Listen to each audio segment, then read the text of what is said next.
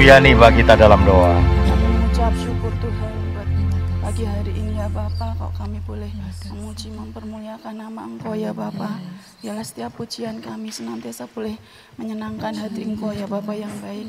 Dan saat pagi hari ini Tuhan tiba saatnya kami akan mendengarkan sebagian dari firman-Mu ya Bapa. Mari Yesusku tutup bungkus dengan kuasa-Mu ya Bapa. Biar kami boleh mengerti akan firman-Mu saat ini ya Bapa. Yang senantiasa menegur kami, menguatkan kami Tuhan dan membentuk kami Tuhan semakin hari semakin dekat kepada Engkau Bapa yang baik. Terima kasih Allahku, terima kasih memberkati Bapak Gembala yang akan menyampaikan firman-Mu ya Bapa. Biarlah setiap penyampaian firman-Mu ini Tuhan senantiasa Tuhan sendiri yang berkata-kata atas pribadinya Bapa yang baik. Terima kasih Allahku, terima kasih Yesusku. Kami mengucap syukur buat pagi hari ini dan kami siap untuk mendengarkan firman-Mu pagi hari ini di dalam nama Tuhan Yesus Kristus. Haleluya. Amin. Amin. Puji Tuhan. Selamat pagi. Silakan duduk. Bagi, selamat pagi bagi kita semua. Saya kira percaya kita semua ada dalam berkat Tuhan. Bapak sudah diberkati? Amin. Allah yang kita sembah adalah Allah yang ajaib, yang luar biasa, yang boleh menolong kita semua. Puji Tuhan ya. Kita masih ada di dalam ibadah online ya. Uh, kita masih ada dalam rangka ppkm darurat ya. Kita berdoa kiranya setelah ppkm darurat ini kita bisa kembali beribadah secara onset ya tatap muka. Puji Tuhan. Firman Tuhan pada pagi yang indah ini saya beri tema Yesus sumber pengharapanku ya. Mari kita sama-sama melihat dalam Amsal pasal 3 ayat 5 hingga yang ke-6. Amsal 3 ayat 5 hingga yang ke-6 saya undang kita bangkit berdiri bersama-sama kita akan membaca ayat ini bersama-sama. Dua, tiga, percayalah kepada Tuhan dengan segenap hatimu dan janganlah bersandar kepada pengertianmu sendiri. Akuilah dia dalam segala lakumu, maka ia akan meluruskan jalanmu. Puji Tuhan. Ya, uh, mohon maaf, mic yang biasa saya pakai minggu yang lalu saya lupa matikan, jadinya batunya drop saya baru lihat tadi. Ya, uh, saya menggunakan masker sebab kalau pakai mic begini rasanya kalau pakai facial terganggu ya. Puji Tuhan, uh, firman Tuhan mengingatkan kepada kita pada pagi yang indah ini, ya, bagaimana kita harus selalu memiliki pengharapan di dalam Tuhan. Kenapa? Karena pengharapan di dalam Tuhan Yesus itu tidak pernah mengecewakan ya pengharapan di dalam Yesus Kristus itu tidak pernah mengecewakan. Hari-hari ini kalau kita melihat orang banyak yang takut, banyak yang stres menghadapi COVID ini karena COVID ini sudah merajalela Saudara ya. Hampir di setiap titik di kota Salatiga khususnya, hampir di setiap daerah, kelurahan, RT, RW semua mengalami COVID. Ya, saya kira percaya di sekitar kita dikelilingi banyak orang yang terkena COVID sehingga banyak orang menjadi stres, banyak orang menjadi takut. Kenapa kita menjadi stres dan takut? Kalau Bapak Ibu sudah lihat, hari-hari ini topiknya semua bicara COVID. Betul nggak saudara ya? Hampir semua bicara COVID. Belum lagi berita-berita WA rasanya COVID. Baik itu berita-berita yang berkaitan dengan uh, obat-obatan COVID yang ternyata akhirnya itu disanggah oleh BP POM, saudara ya, bahwa itu bukan bukan pengobatan, ya. Contohnya uh, susu bir brand, saudara, wah rame bahwa saudara lihat di YouTube itu ya, begitu uh, supermarketnya dibuka sudah wah orang rayaan udah waduh luar biasa sudah ya mengalami kepanikan sehingga mereka banyak belanja dan sebagainya lalu uh, oksigen ya kenapa karena banyak orang yang memang memang apa namanya tidak tidak uh, tidak membutuhkan oksigen dia beli oksigen dan sebagainya ya sehingga harga menjadi naik dan sebagainya. Kenapa? Karena yang dibicarakan adalah COVID-nya. Ya, sehingga semakin hari COVID-nya semakin besar, iman kita semakin kecil. Mulai hari ini mari kita bicarakan tentang kehebatan dan kuasa Tuhan. COVID memang ada. Tapi jangan takut, jangan jangan ragu bahwa Allah yang kita sembah adalah Allah yang ajaib, Allah yang luar biasa yang boleh menolong kita semua. Banyak hari-hari ini memang banyak uh, manusia, rekan-rekan, bahkan hamba-hamba Tuhan yang kami layani, saya sebagai bendara daerah, hari-hari ini hampir setiap hari ngurusi orang meninggal, saudara. Ya, ngurusi orang meninggal. Ya, kadang pagi ada yang diberitakan meninggal, sore diberitakan meninggal. Dua hari kemarin ada sesepuh kita, Bapak Pendeta Martin Dayoh dari Batu Retno meninggal, yaitu hari berarti hari Jumat.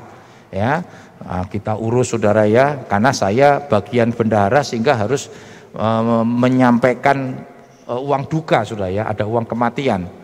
Ya, pagi kemarin sore ya, kemarin sore Sabtu hamba Tuhan lagi Bapak Pendeta Yan Lumempu ya almarhum beliau juga senior gereja Pantai Kosta di Jawa Tengah di Comal saudara ya meninggal dunia juga ya kita itulah hidup saudara selalu saya katakan masalah mati itu urusan Tuhan urusan kita adalah hidup. Karena itu kita bertanggung jawab atas hidup kita, termasuk kita menghadapi COVID ini ya bertanggung jawab dengan melaksanakan protokol kesehatan dengan baik. Ya, PPKM ini kan tujuannya itu sudah ya, supaya betul-betul kita ini boleh melaksanakan PPKM dengan baik dan sumber pengharapan kita Yesus Saudara. Nah, kalau kita sudah kehilangan pengharapan seperti Yesus tidak berkuasa menghadapi kondisi hari-hari ini, waduh kita semakin lemah Saudara. Percayalah bahwa kuasa Tuhan itu ajaib. Ya, Amsal 5 eh, 3 ayat 5 dan 6 tadi dikatakan yang pertama ya, kita diminta untuk percaya kepada Tuhan dengan segenap hati. Untuk kita boleh memiliki pengharapan di dalam Tuhan, kita semua harus percaya kepada Tuhan. Bagaimana saudara bisa tenang dan bersandar pada pengharapan Tuhan kalau kita nggak pernah percaya kepada Tuhan. Nah, percaya ini di dalam bahasa aslinya disebut dengan kata batak. Batak ini artinya tidak menaruh curiga. Kita tidak boleh menaruh curiga. Orang percaya itu tidak menaruh curiga, saudara. Saudara kalau percaya sama suami, ketika berangkat nggak usah ngomong begini, Mas, Engko ning kantor rasan delok-delok ya aja meleng-meleng yo. Pokoke aja ndeloki wong wedok katanya. Wah, itu sudah nggak percaya. Ya, percaya Saudara. Ya, bayangkan kalau suaminya tidak boleh meleng-meleng, tidak boleh ke kanan ke kiri, melempeng ayo nabrak Saudara ya. Jadi kalau kita percaya tidak seperti itu. Percaya kita setiap kali suami kita berangkat katakan, "Mas, doaku menyertaimu supaya pekerjaanmu berhasil." Nggak usah curiga-curiga. Pulang wah baju eh diambung diambuni sudah ya kok ono ambu lipstick ono ambu minyak wangi. Loh kok minyak wangi ini beda? Padahal saudara yang belikan sendiri saudara ya.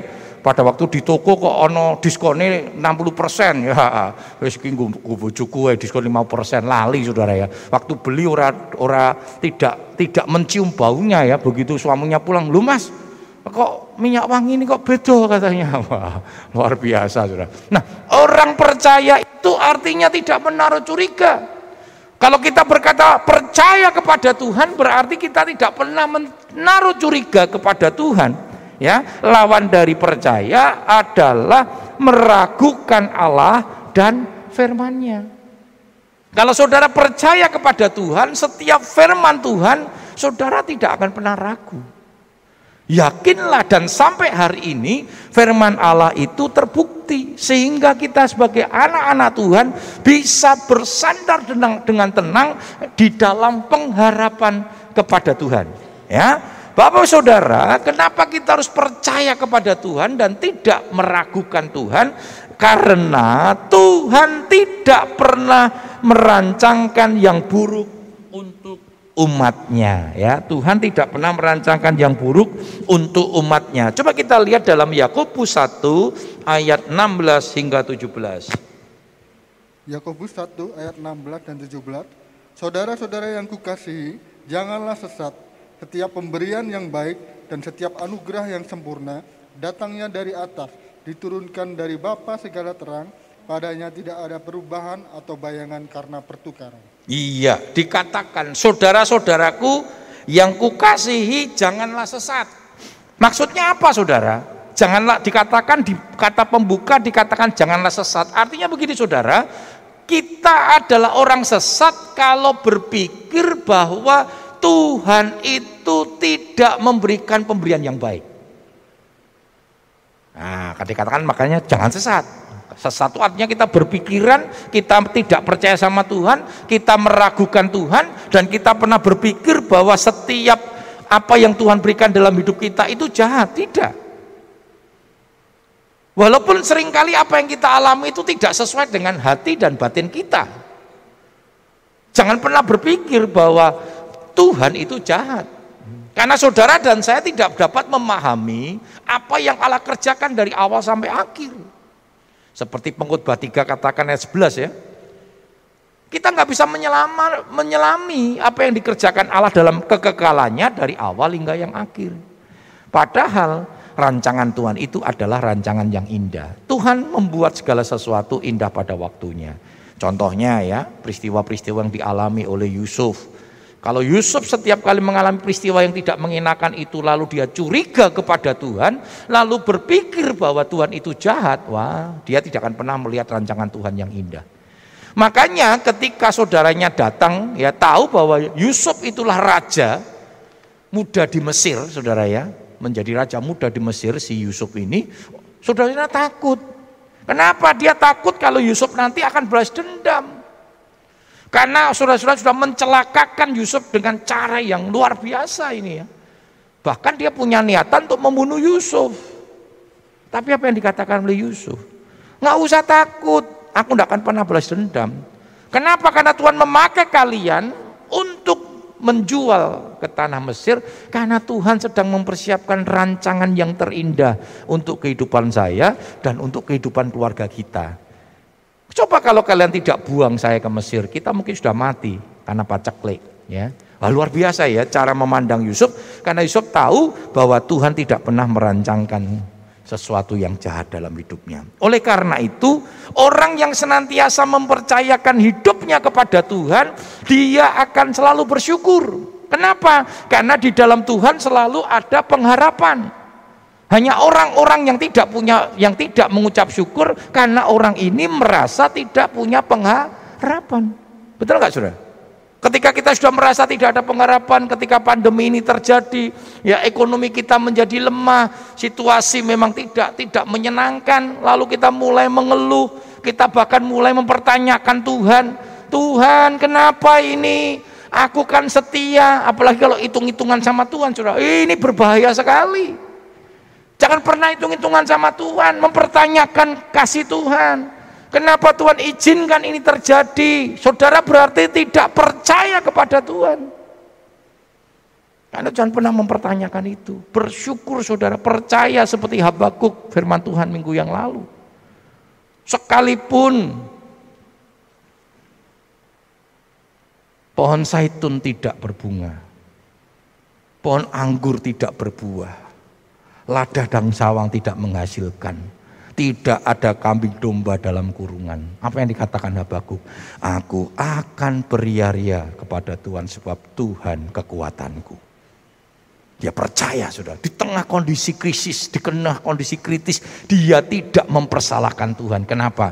Dia percaya dan dia tetap mengucap syukur waktu dia berkata, "Aku akan bersorak-sorak." Ini kan bentuk orang mengucap syukur, Saudara.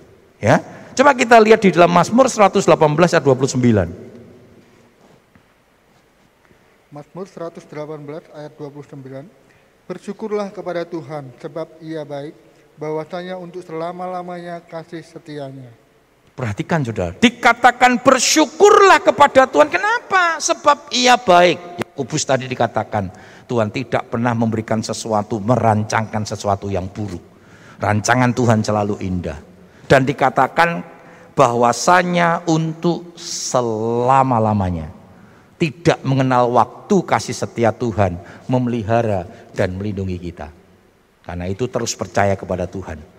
terus bersandar kepada pengharapan Tuhan. Yang kedua, yang menjadi persoalan sering kali kita sering kali kehilangan pengharapan. Kenapa? Karena saudara bersandar kepada pengertianmu sendiri.